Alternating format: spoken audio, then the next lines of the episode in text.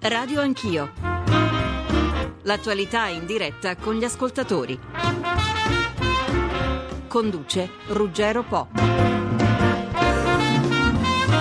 Una legge da riscrivere. Alla Commissione Bilancio della Camera comincia la maratona della legge di stabilità che approderà in aula la settimana prossima, il 13. Poco meno di mille gli emendamenti sopravvissuti dei 1600 presentati, una mole comunque enorme per un provvedimento che è stato in gran parte già smontato, dai tagli all'IRPEF all'aumento dell'IVA per il 2013 alla retroattività degli sgravi. Modifiche che dovrebbero portare a un tesoretto, così come è stato definito, di 6 miliardi e 7 in tre anni, solo 1,100 purtroppo per l'anno prossimo, soldi che dovrebbero essere destinati alla riduzione del cuneo fiscale e al ripristino dei fondi per i disabili gravi dopo tutte le polemiche sollevate dal caso Malati di Sla. Ma lo vediamo meglio con i nostri ospiti, tutti della Commissione Bilancio, ci sono i relatori che saluto, Renato Brunetta del PDL, Pierpaolo Baretta del PD. Buongiorno Brunetta, buongiorno buongiorno Baretta. Buongiorno, buongiorno, a buongiorno, a voi. E saluto anche gli onorevoli Amedeo Ciccanti dell'UDC e Roberto Simonetti della Lega. Buongiorno anche a Ciccanti e a Simonetta, naturalmente, e a Simonetti.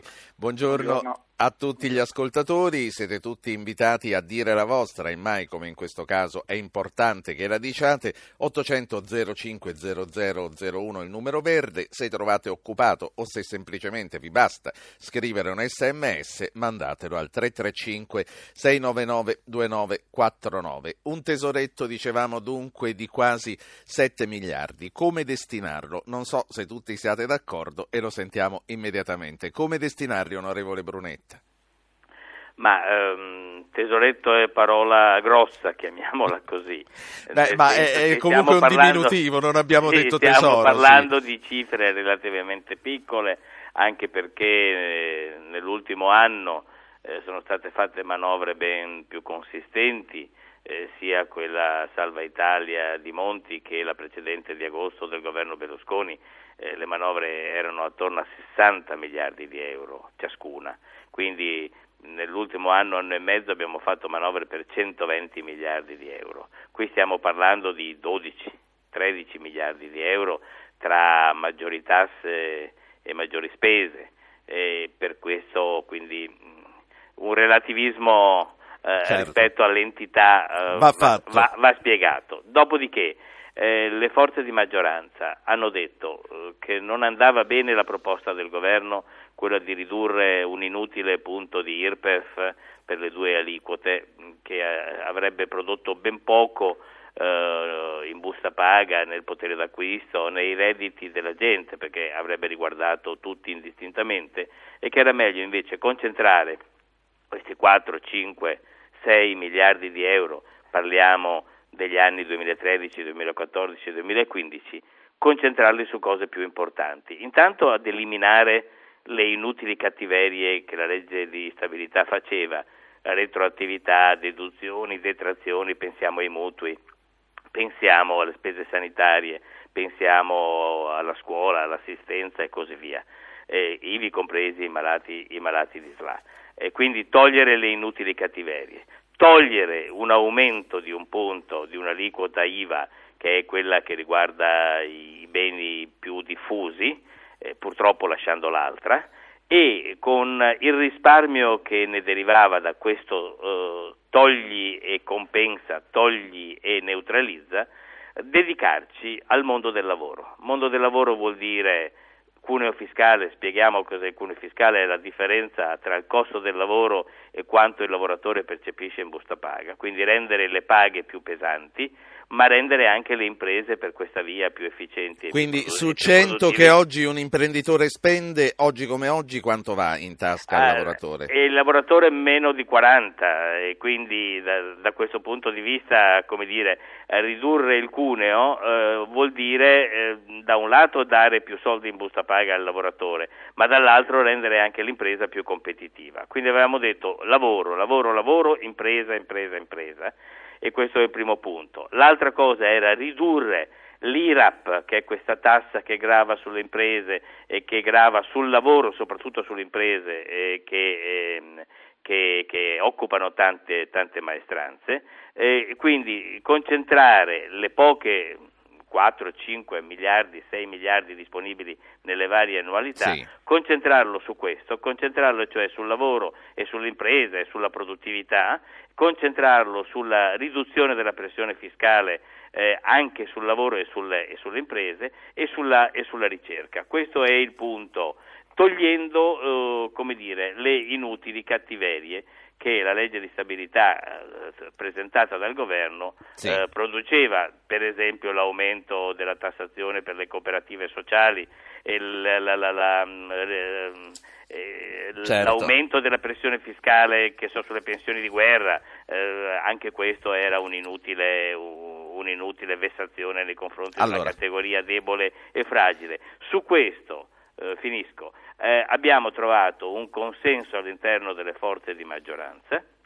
Su questo stiamo lavorando dal punto di vista tecnico sui numeri perché tutto questo si fa a saldi invariati, mantenendo cioè gli impegni con l'Europa, mantenendo il rigore, mantenendo i segni positivi della nostra finanza, della nostra finanza pubblica e lavoreremo tutta questa settimana per dare una veste, come dire, tecnico-formale ineccepibile a tutto ciò, lavoreremo tranquillamente tutta domenica, venerdì, sabato, domenica. Perché... Ah, anche tranquillamente un avverbio, sì, un parolone. No, tranquillamente sa perché, eh, lo dico con il sorriso, di solito di domenica si sta più tranquilli, quindi il Presidente Lungimiranze ha deciso, Presidente della nostra che si lavora anche di domenica. Che si lavora la domenica, magari ci sono meno giornalisti, c'è meno pressione, pressione esterna, lavoreremo certo. tranquillamente in maniera tale che da lunedì il provvedimento possa andare in aula riscritto con equilibrio Senta, e saggezza. Allora, lei ha detto che la maggioranza ha comunque raggiunto la quadra, come,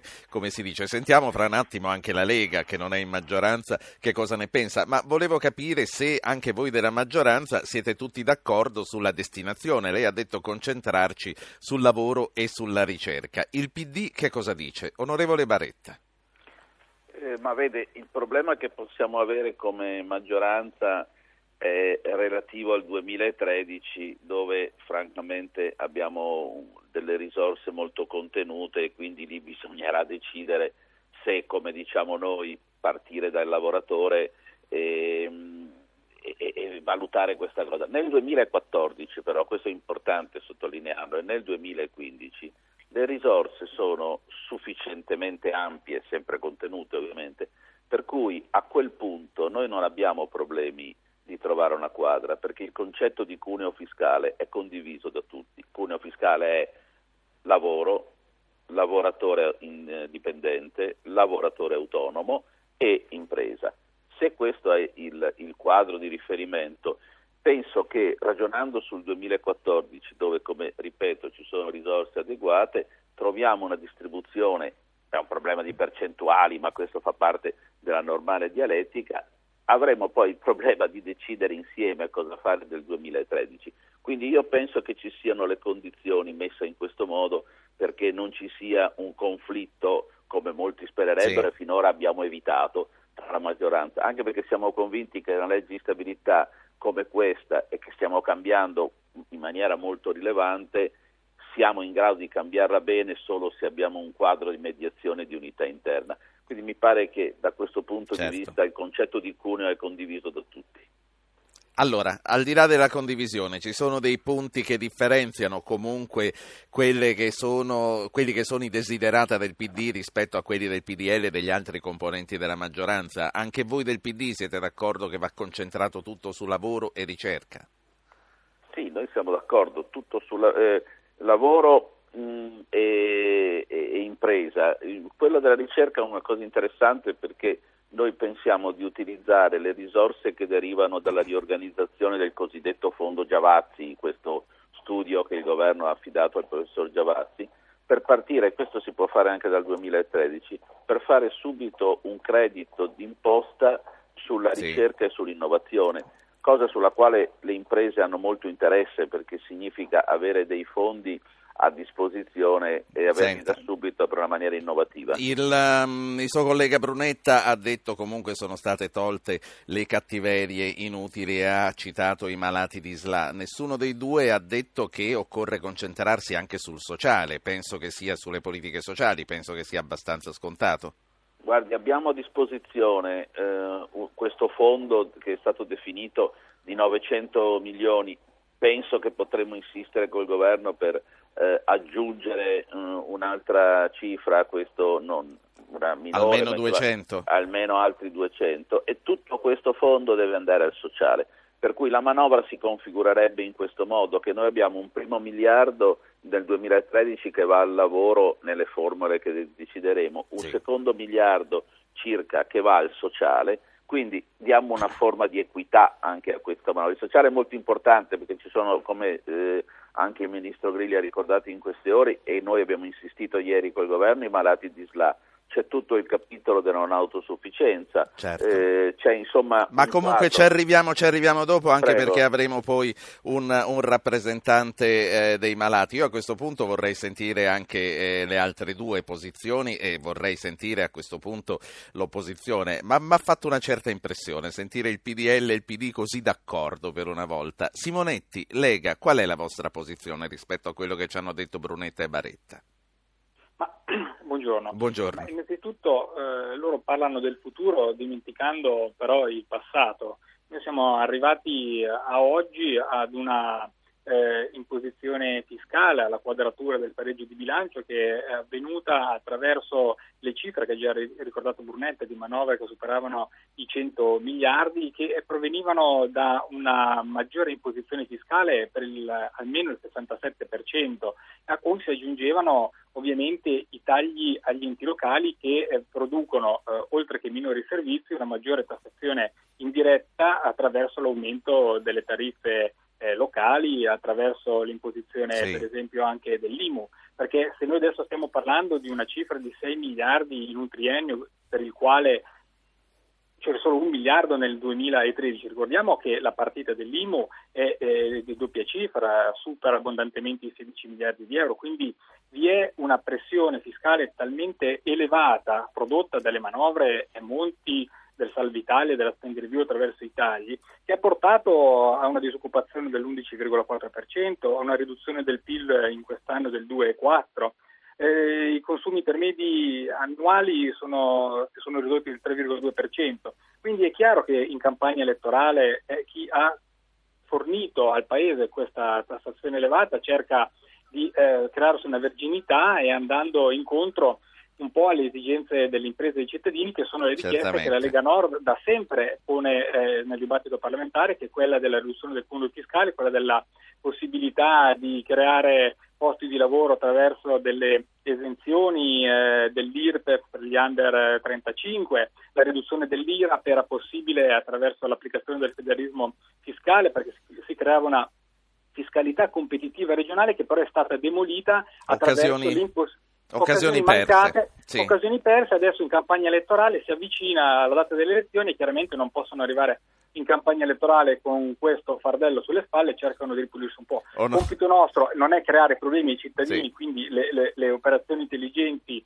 si possono. Noi abbiamo molti emendamenti che vanno nella direzione della riduzione del cuneo fiscale, però non si può dimenticare Certo. che la situazione attuale è stata creata da loro, non da noi. Onorevole Simonetti, ehm, adesso sentiamo anche Ciccanti e poi vi passo in linea gli ascoltatori. Eh, sentendo lei comunque c'è eh, una certa volontà di collaborazione, lei ha detto non creeremo problemi, l'onorevole No, no, aveva detto Creeremo. noi andremo avanti tranquillamente, voi non vi metterete di traverso. Ma iniziamo a vedere, per adesso ho visto solo eh, i titoli sui giornali, gli emendamenti eh, non li abbiamo ancora visti e noi eh, saremo lì pronti a subemendare qualora si ritenesse opportuno farlo. Noi abbiamo già i nostri emendamenti. Lei vede già- altrettanta tranquillità davanti?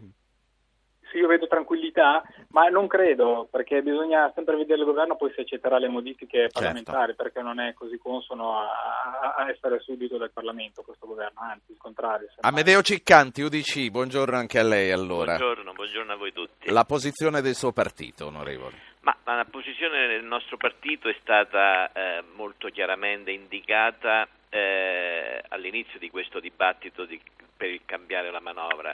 Noi avevamo detto subito eh, no al taglio delle riduzioni eh, per eh, deduzioni e detrazioni, no alla franchigia, no al tetto, no all'IVA eh, eh, sulle cooperative, no alle pensioni di guerra. Quindi adesso è patrimonio di tutti e ne siamo felici.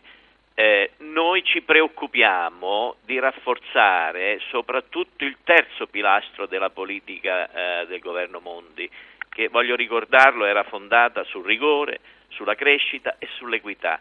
Il rigore c'è stato in questo anno e lo abbiamo visto, ci ha ridato credibilità nel mondo, adesso non c'è più il rischio Italia, i mercati finanziari hanno fiducia della stabilità finanziaria italiana, sì. eh, abbiamo visto che eh, finalmente le banche eh, non hanno più il privilegio di lucrare sullo spread perché è sceso sotto a 346 punti e quindi eh, sì. anche le banche vogliono... Sulla crescita cominciano i dolori, onorevole. No, eh, diciamo che eh, rispetto al meno 2,4% del PIL eh, di recessione che abbiamo eh, riscontrato quest'anno, ma come trascinamento di quella manovra che ha ricordato Simonetti, cioè il 77% su 140 miliardi di manovra lordo di questo governo Berlusconi dal 2008 a oggi, perché eh, bisogna dare queste cifre, ha creato questa recessione. Noi adesso, adesso abbiamo invertito eh, eh, il giro del contatore perché lei ha notato quando ha aperto la trasmissione che c'è un tesoretto, e io non lo chiamerei così, di 7 miliardi, in realtà dovrebbero essere 5, e eh, significa questo che non si prende più ma si incomincia a restituire al cittadino. La cinghia però è stata tirata in questi quattro anni sì. soprattutto dai ceti meno Senta. abbienti, dai ceti popolari. E poi, e poi faccio parlare gli ascoltatori. Lei ha detto c'è il terzo pilastro però che è quello dell'equità. Sì, e noi insistiamo su quello dell'equità per recuperare eh, chi ha pagato la crisi in questi ultimi quattro anni. E io mi riferisco appunto, come è stato detto, alla famiglia in primis perché nella famiglia non c'è soltanto un dato economico che è eh, un soggetto consumatore e quindi è in grado di rilanciare la crescita, ma la famiglia oggi è anche un grande ammortizzatore sociale. Senta, e poi, e poi eh, magari lei diceva bisogna tornarci sulle politiche sociali, sulla eh. non autosufficienza, sulle politiche per la famiglia, io su questo vorrei ma poi... Ma quella era stata, era stata, una svista, poi mi, mi, faccia una battuta, poi lo riprendiamo dopo, era stata una svista quella della SLA o, o qualcuno era, ci aveva io provato? Io penso che era stata una svista. Eh, noi ci siamo battuti con il Presidente Casini che fece un bellissimo intervento in aula per richiamare tut, a, eh, tutta l'Aula all'attenzione per la SLA. Eh, noi abbiamo insistito eh, non soltanto però sulla SLA, sì. ma la SLA all'interno di politiche eh, di sostegno per la Sentite. non autosufficienza. Poi le do dei dati sì. perché bisogna ragionare sui numeri. li, tenga, li tenga, lì intanto e cominciamo ad, ascoltare, sì, cominciamo ad ascoltare Giuseppe da Tradate e Vito da Sesto San Giovanni, entrambi dalla Lombardia. Giuseppe, cominci lei, buongiorno. Ecco. Buongiorno, intanto io non so che film vivono questi parlamentari perché eh, l'Alcoa ha chiuso e ci sono tante persone che sono proprio eh, disperate sì. e qua si parla che tutto va bene perché dal meno 2 del PIL andare al meno 1,8 meno 0,7 sembra che cresciamo e si, può, e si, fanno, si, sì. e si realizzano posti di lavoro. Lei sa che per un'Alcoa che chiude ci sono altri tavoli che comunque stanno anche chiudendo sì, positivamente, sì, le cito sì. l'Indesi tanto per dire uno, comunque vada eh, avanti. Questo, è, questo, è positivo, però quello che vorrei dire è questo, eh, proprio sui, sulla, eh, sulla SLA, sui malati di SLA. Devono vergognarsi tutti, a partire dal, da, dai ministri, dal Presidente del Consiglio, perché l'altro giorno in aula la Ministra Fornero piangeva perché diceva che i soldi per i malati di Isla non c'erano. I politicanti che non si sono tagliati il loro salario, il salario è una parola grossa nei confronti di queste persone, però avevano detto i sacrifici per tutti, i sacrifici infatti sono la povera ecco, gente, allora, quelli che lavorano. Quello, quello, che lei dice è chiaro, si basa su um, diciamo così, informazioni che in parte sono vere, in parte no. Fornero non ha pianti in aula, tanto per cominciare. E, eh, comunque, e comunque, la cosa più importante è che sulla SLA eh, la, la questione è stata risolta, però quello che lei dice è il sentimento di molti ascoltatori che si aspettano ancora un tiro di cinghia dalla classe politica. Questo è vero e ce lo scrivete in tanti. Vito da Sesto San Giovanni, buongiorno. Buongiorno Ruggero Pop. Io Buongiorno. volevo fare due semplici riflessioni su quelle che sono le manovre del governo Monti che io personalmente sostengo. Però devo dire che ci sono delle cose che lasciano perplesse, come ad esempio il discorso sullo SLA, come ad esempio la tassazione sulle pensioni di guerra, come ad esempio il fatto di eh, ridurre uh, la, la, percentuale di IRPEF e aumentare l'IVA che va, sì. che va, a coprire poi gli incapienti sostanzialmente. Ecco, queste che il, l'ex ministro Brunetta chiama cattiverie, io le chiamo ingenue distrazioni e lasciano un po' perplessi perché sono all'occhio di tutti che sono delle cose che sostanzialmente non, non stanno né in cielo né in terra.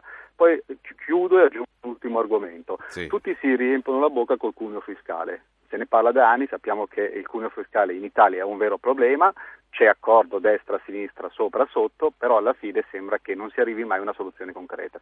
Perché? Lei ci, ci, mette un punto eh, interrogativo. Esatto, esattamente. allora, eh, Brunetta, le aggiungo anche un'altra domanda che arriva sempre da Milano, da Enrico da Milano, che eh, scrive: Per evitare l'aumento dell'IVA di un punto che danneggerebbe ulteriormente i commercianti onesti, perché non obbligare dal primo luglio l'uso del POS per i pagamenti elettronici, tutti i commercianti, gli ambulanti, i dentisti, i medici, gli artigiani, eccetera? Non circolando contanti diventa più difficile, poi il discorso lo conosciamo. Tra l'altro, è una cosa che è tornata spesso e spesso è stata bloccata. Onorevole Brunetta, intanto sono ingenue distrazioni, come dice il nostro ascoltatore, o sono cattiverie?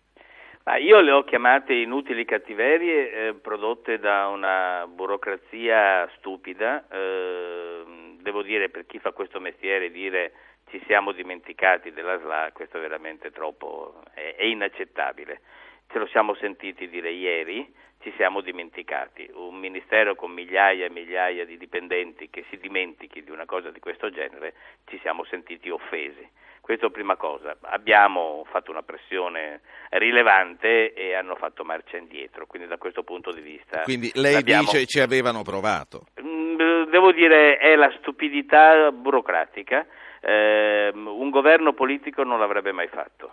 E c'è qualcuno che rema contro dentro i ministeri allora? No, parlo di eh, stupidità della, della burocrazia perché ripeto non è possibile che in un ministero con astratta. migliaia di dipendenti, eh, di direttori generali, di capi dipartimento, di settori specifici dedicati a tutto questo, eh, come dire, ci si possa dimenticare di una cosa di questo genere, punto e, e a capo.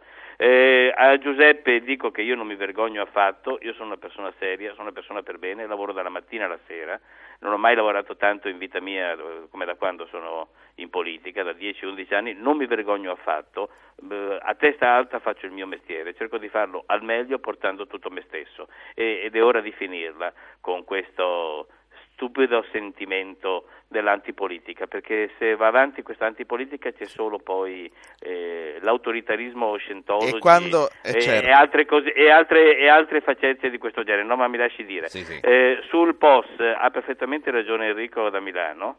Eh, eh, quando ero ministro avevo predisposto tutti gli strumenti per i pagamenti elettronici, devo dire che questo governo ha bloccato tutto eh, ha, è un anno che tutta l'agenda digitale è bloccata per una semplice operazione di potere, chiamiamola così, e ha perfettamente ragione Enrico. Eh, I pagamenti elettronici potevano essere fatti, come io avevo fatto la ricetta elettronica e che è ancora di là da venire, come avevo fatto i certificati medici online e tutto il resto. Questo è un cattivo governo per quanto riguarda l'agenda digitale che è da un anno che ha bloccato tutto. Ma ancora una volta e, è la burocrazia che blocca eh, qui... La burocrazia è d'accordo con il ministro o i ministri competenti e sono i ministri Patroni Griffi che se ne è disinteressato, come i ministri Passera che se ne è disinteressato e come non mi pare che ci siano altri responsabili, ha il ministro Profumo che se ne è disinteressato ed è da un anno che tutto quello che avevamo fatto per quanto riguarda l'agenda digitale è stato bloccato. Brunetta. Di questo il governo dovrà rendere conto. Onorevole Brunetta, all'ascoltatore che diceva comunque ci aspettiamo che lei ha giustamente rivendicato quanto lavora e, e questo credo che sia indiscutibile, però quanto guadagna? Eh, di, ah, no. Vede, sì. guadagno un decimo, un ventesimo di quanto guadagna Mentana. Eh, guadagno um, la metà, un terzo di quanto guadagna il direttore generale, il suo direttore generale della RAI sì. e, sono, e, sono, più bravo e sono più competente. Eh, la, la, vogliamo anche finire con questa, con questa, storia. Io guadagno meno di quanto eh, guadagnavo prima, prima, di entrare in politica. Eh, sì. La vogliamo smetterla con questo inutile e banale populismo? Onorevole Baretta, lei è d'accordo con questo? Ma guardi, non c'è nessun mistero, il nostro stipendio è 4.600 euro, poi abbiamo due blocchi di rimborsi da 3.500 che servono per eh, la, la, diciamo, le spese complessive del, de, de, del, mese e per l'attività. È chiaro che se uno dice che prendiamo 12.000 euro e lo considera questo come se fosse lo stipendio, eh, giustamente eh, ha una reazione infastidita. Eh, se però diciamo che noi abbiamo uno stipendio buono rispetto alla media dei, dei, dei cittadini italiani, ripeto 4.600 euro e poi il resto ovviamente io dico eh, con tanto di, di, di, di controlli di ricevute, sono, sono, i rimborsi, cambia completamente. Ma al lettura. cittadino che dice se noi stringiamo la cinghia anche sì, loro devono abbiamo, fare qualche cosa. Sì, è stato, è, è, ha ragione, noi abbiamo ridotto di circa 2.000 euro negli ultimi due anni, un anno e mezzo, le, tra stipendio e, e indennità e rimborsi. Abbiamo abolito i vitalizi che come sa non ci sono più, abbiamo adottato il contributivo eh, come per tutti eh, ovviamente dal primo gennaio, una serie di provvedimenti eh, che credo co- giustamente vanno nella linea della richiesta. La cosa sì. che non è eh, giusta è eh, dire che non si è fatto niente, uno può dire sufficiente, non sufficiente, ma la linea, eh, questi sono dati, ecco, non sono opinioni, sono dati verificabili totalmente nel, nel, nei provvedimenti che sono stati presi, ecco. una linea di indirizzo per eh, dare una eh, visibilità e anche diciamo, una moralizzazione diciamo, in senso lato eh, è sì. adottata, mh, credo che sia giusto che venga anche divulgata, altrimenti non, no, no, non abbiamo venendo, nemmeno una possibilità di una comunicazione corretta. Venendo alle politiche sociali e venendo ai malati di SLA, innanzitutto appunto volevo capire anche da lei un giudizio su quello che è successo perché eh, Brunetta ha, si, si, è detto indignato di quello che è successo e, e non è il solo, eh, so, sono cose che non devono sfuggire queste. Ma guardi, io penso che ehm, adesso buona fede o cattiva fede in ogni caso come diceva il collega Brunetta, no, non è nemmeno accettabile l'ingenuità no? eh, in una situazione di questo tipo così delicata.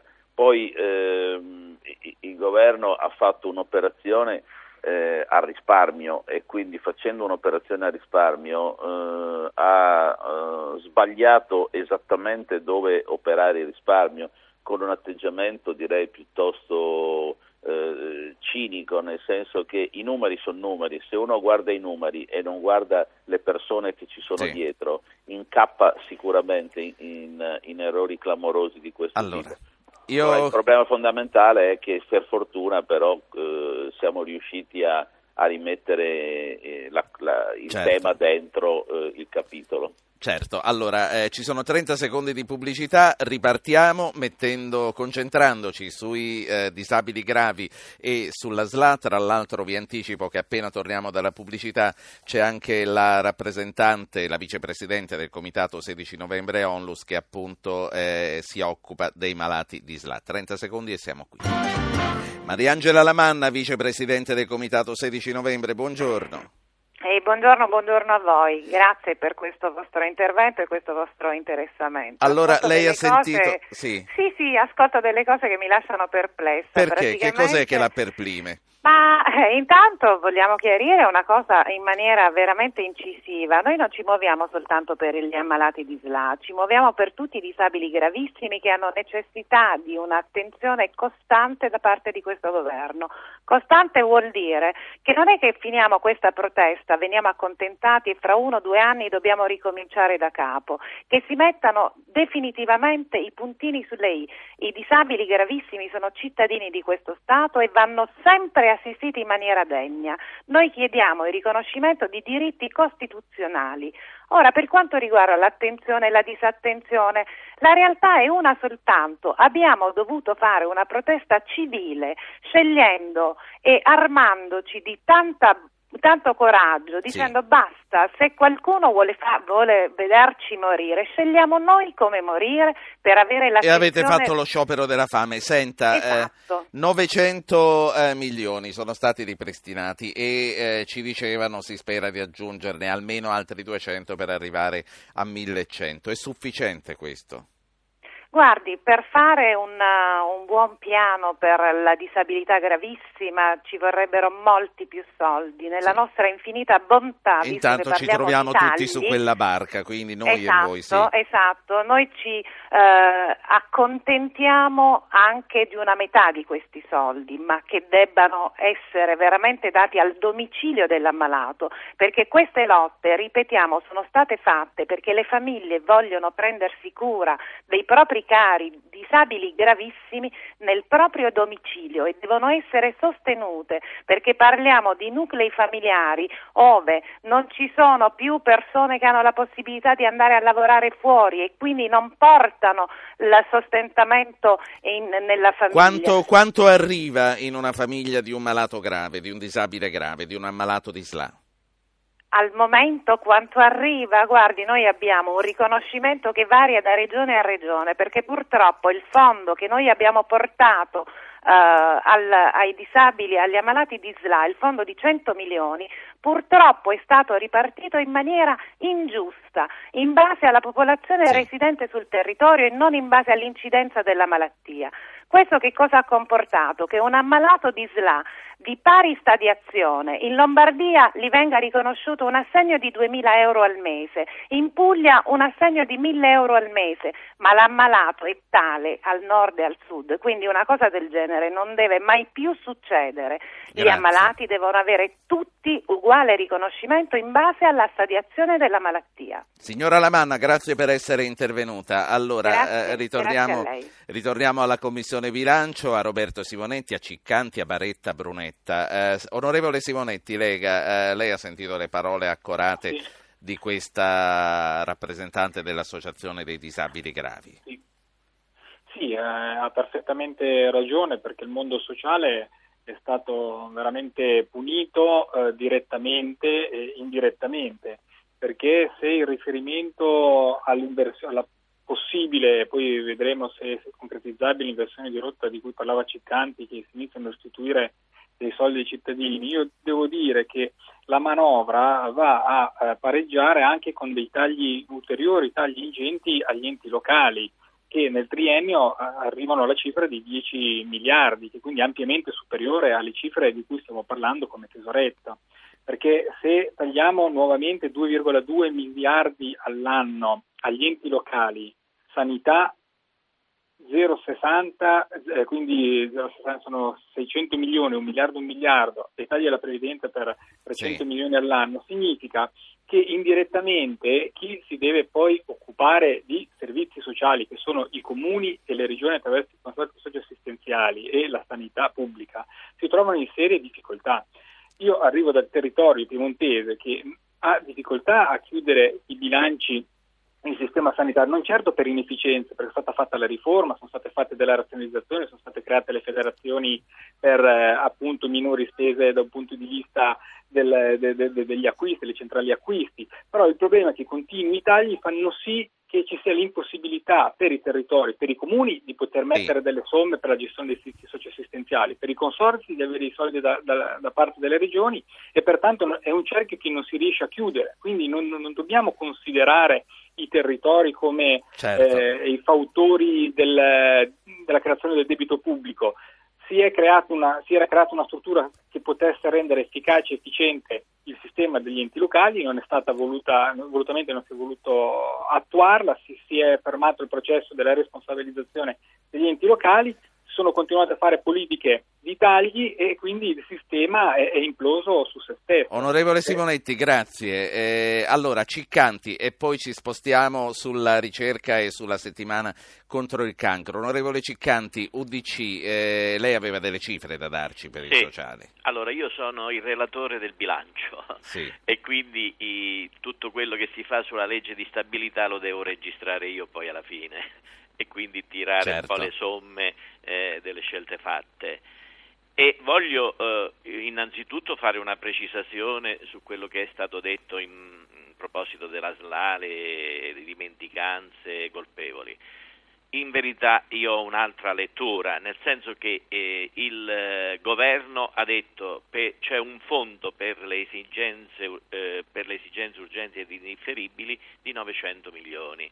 Adesso stabilisca il Parlamento come finalizzare questi 900 milioni. Come dire, non era stata esclusa la SLA, è stata rimessa alla Alla scelta del discussione. Parlamento perché negli anni passati è stato sempre il Parlamento in un elenco a definire queste finalizzazioni. Quindi si è proseguito su quella scia. Quindi non una dimenticanza, Ecco, ma un passaggio della responsabilità di decidere al Esatto, Parlamento. Questa è una mia lettura, eh, Sì. ci mancherebbe altro. Eh, altra questione da precisare. Eh, noi ci troviamo di fronte oggi, eh, e, e rimango sui 900 milioni, eh, su, questa, eh, su questo elenco che bisogna definire, Eh, noi ci troviamo oggi a dover rifinanziare il Fondo Nazionale Politiche Sociali. Nel 2009 aveva 1 miliardo e 420 milioni, adesso nel 2012 abbiamo ereditato, cioè con la legge di stabilità 2011 sul 2012 ovviamente, poi opera solo 69 milioni, quindi oltre un, milio- un miliardo e 300 milioni sono stati tolti e tra le altre cose non sono nemmeno andati a eh, regioni e comuni perché non c'è stata l'intesa a livello Sì. di conferenza. Poi il Fondo Nazionale per la non autosufficienza, c'erano 400 milioni nel 2009, 2012 zero, zero. E anche questo viene Sì. poi ripartito regioni e comuni, è come dire un fondo dello Stato aggiuntivo. Il Fondo Nazionale per le Politiche della Famiglia nel 2009 aveva 186 milioni 571, 2012 Sì. solo 31 milioni. Vogliamo parlare poi della famosa social card? card Parliamo di questo e ci fermiamo, anche perché seguire le Ecco. cifre alla radio non è mica non cosa è fa- facile. però le no. dà l'ordine di grandezza. La social eh, card, e i poi vi tagli. saluto. Allora, la social card aveva 50 milioni quando fu istituita nel 2012, adesso ci sono 10 milioni. Allora, questa crisi chi l'ha pagata finora? E oggi si sta discutendo su come restituire qualcosa a chi questa crisi l'ha pagata.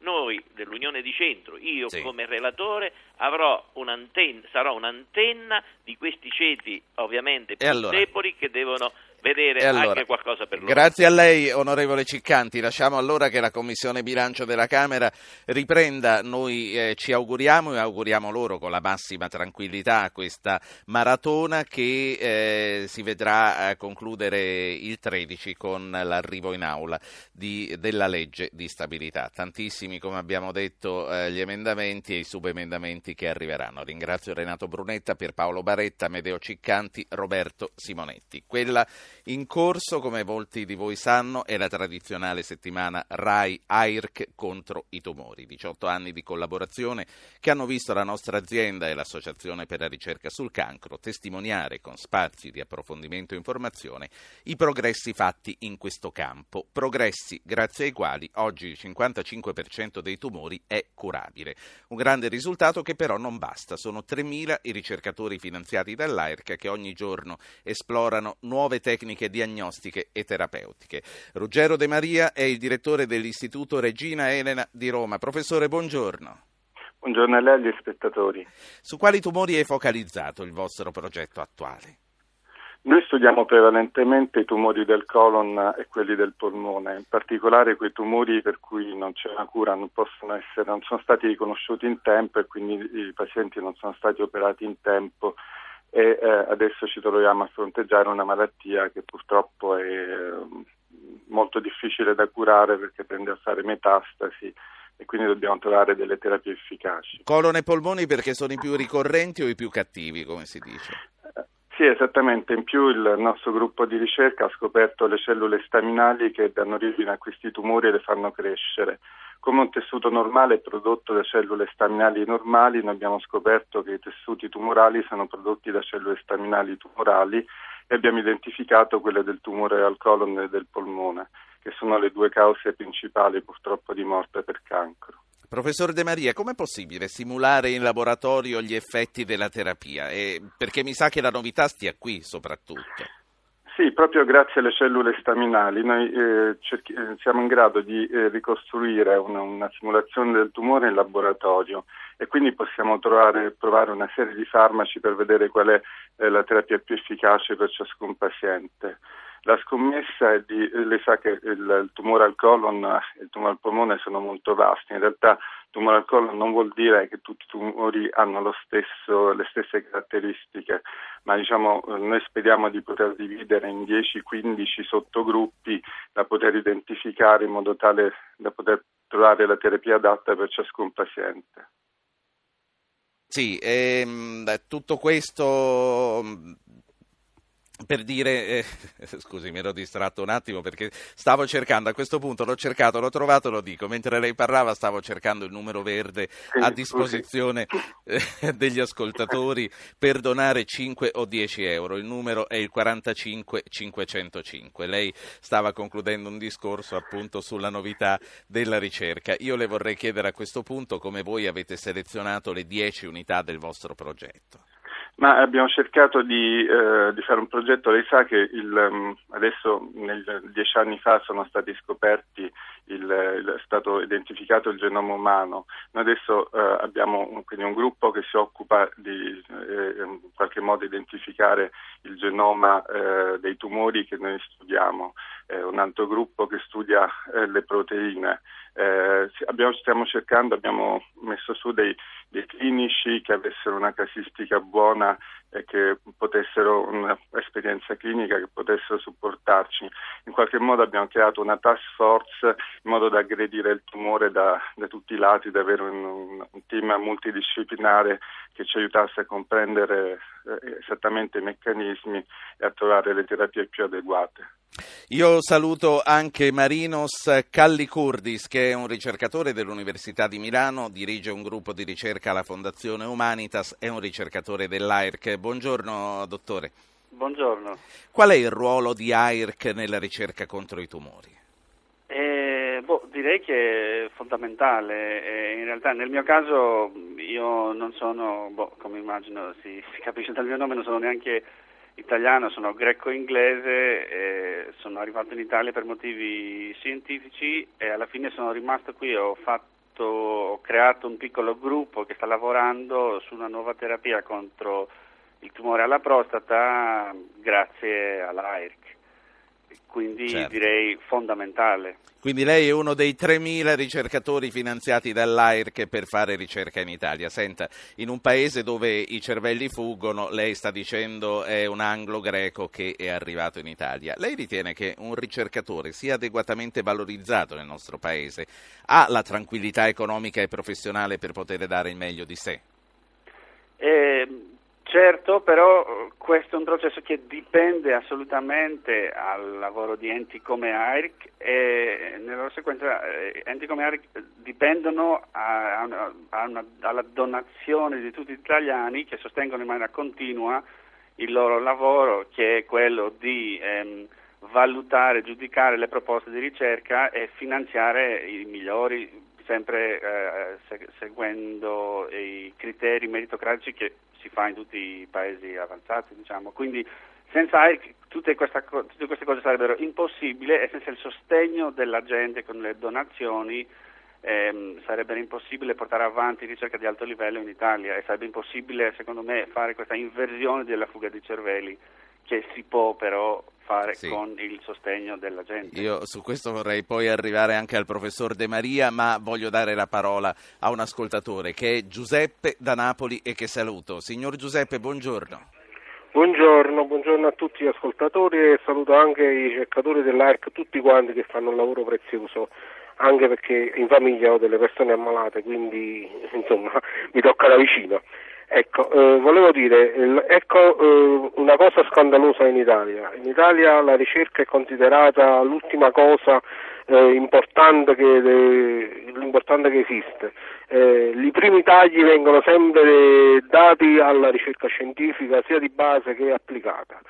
E, e purtroppo scandalosamente ci sono, per carità, meno male che ci sono queste associazioni che sono finanziate dal pubblico, dalle persone, dalle persone come tutti quanti noi e che portano avanti comunque un lavoro prezioso. E non a caso in Un settimane come queste chiediamo un fare il contributo ai governo, dovrebbe fare, cittadini. eh, dovrebbe fare in qualche maniera eh, dovrebbe fare in qualche maniera non il cittadino ma, eh, ma il governo nella sua interezza. In tutto questo pezzi di economia se ne vanno via, tipo per esempio l'industria farmaceutica in Italia che praticamente non esiste più perché comunque non ci sono finanziamenti, Le- quindi tutto va via e ci giochiamo in futuro così.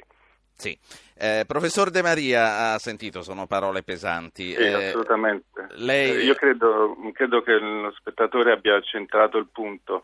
Eh, per noi ricercatori è anche molto importante avere delle partnership perché poi noi non riusciamo, facciamo delle scoperte, però eh, eh, poi è difficile mettere in pratica, quindi produrre dei farmaci dalle nostre scoperte, quindi avere un ambiente stimolante, compreso anche dei- de- una- un- un'industria che poi sviluppa il, il farmaco una- sarebbe di grande aiuto, quindi purtroppo l'Italia è molto indietro, però devo dire che l'AIRC eh, davvero fa un lavoro enorme, lei considera tutta la mia carriera ehm, scientifica la devo all'AIRC e poi recentemente l'AIRC ha fatto questi progetti del 5 per 1000, sono la ricerca che cura. Eh, in qualche modo cercare di, eh, cioè non ci si chiede più di fare una ricerca per co- eh, conoscere solo i meccanismi, ma ci si chiede di fare una ricerca che abbia delle ricadute dirette sul paziente per poter fare degli Senta, studi io, clinici. io voglio girare anche a lei la domanda che ho fatto al ricercatore. Un ricercatore, eh, ce lo dica sinceramente, adeguatamente valorizzato nel nostro paese. Eh, purtroppo no, lei consideri che i, i ricercatori, non so, al- all'università o all'Istituto Superiore di Sanità guadagnano, non so, 1000 1700-1800 euro al mese. E per quanto tempo lavorano? soldi. Quanto durano i contratti?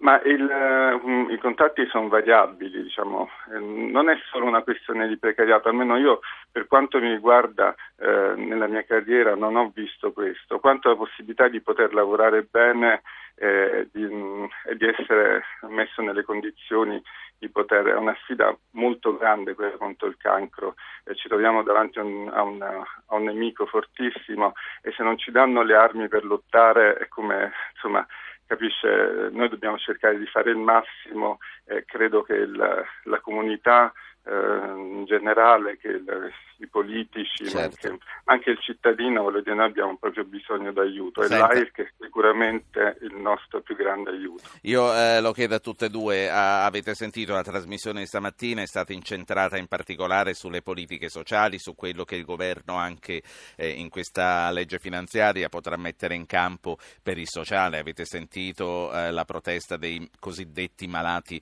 invisibili, insomma quando la coperta è corta si tira da una parte e si scopre dall'altra. In riferimento anche a quello che ci diceva il nostro ascoltatore di Napoli, deve fare di più un governo a prescindere dai soldi che ha a disposizione?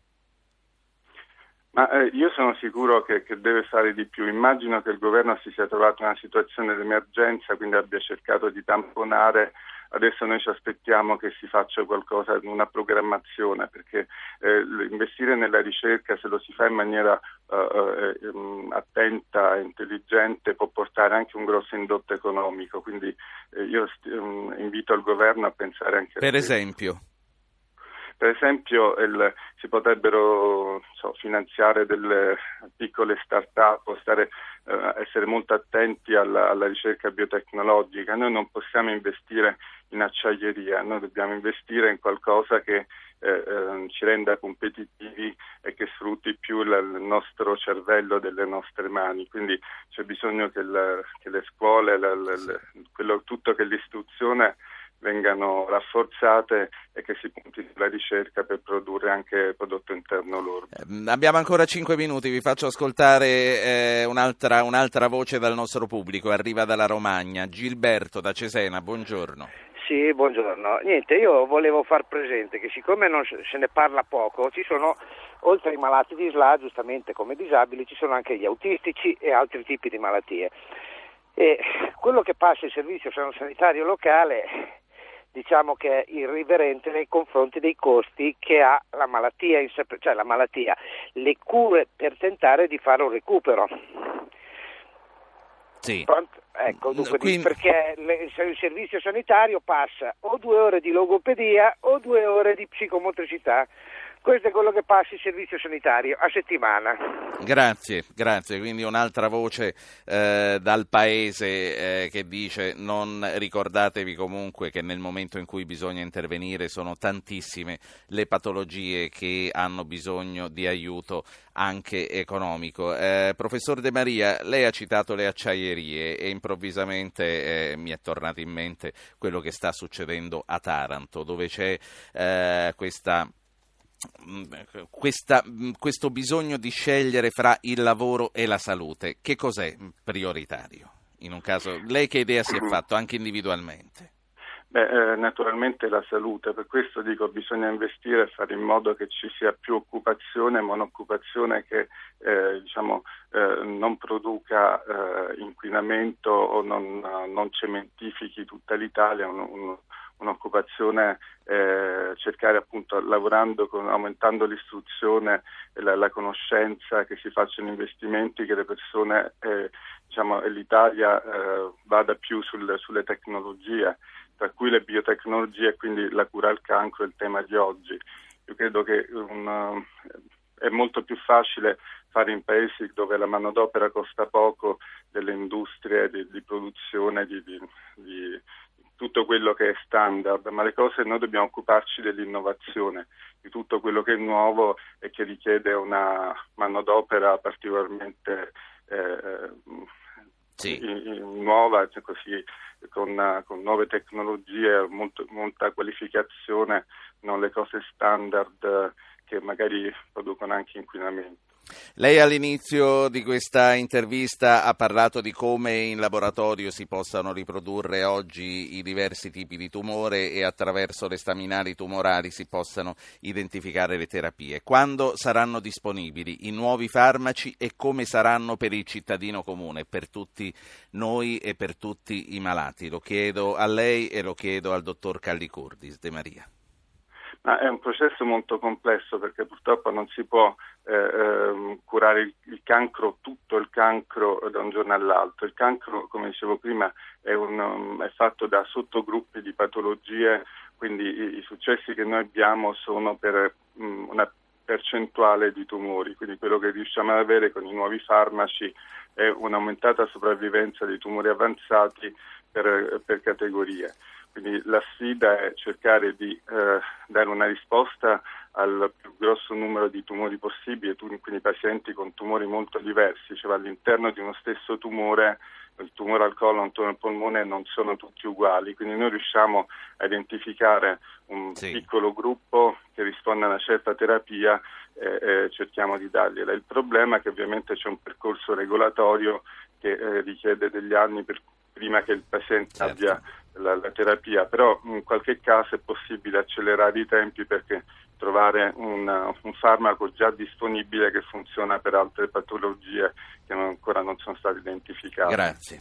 Grazie al professor Ruggero De Maria che è direttore scientifico dell'Istituto Tumori Regina Elena. Dottor Callicurdis, ricercatore a Milano, l'ultima cosa, eh, chiedete, RAI e AIRC chiedono agli italiani una donazione di 5 o 10 euro con una telefonata al 45 505. Come tornerà questo investimento nelle tasche di noi italiani?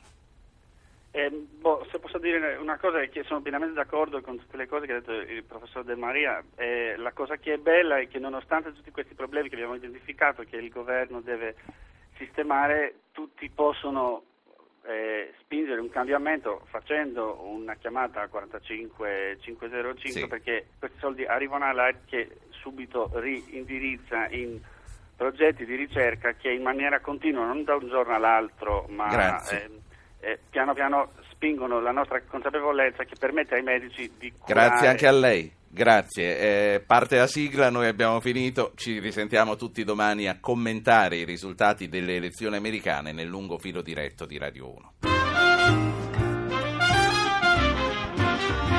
Avete ascoltato Radio Anch'io, ha condotto Ruggero Po, regia di Anna Posillipo, assistenti al programma Alberto Agnello e Valentina Galli, coordinamento tecnico Gottardo Montano e Gabriele Cagliazzo.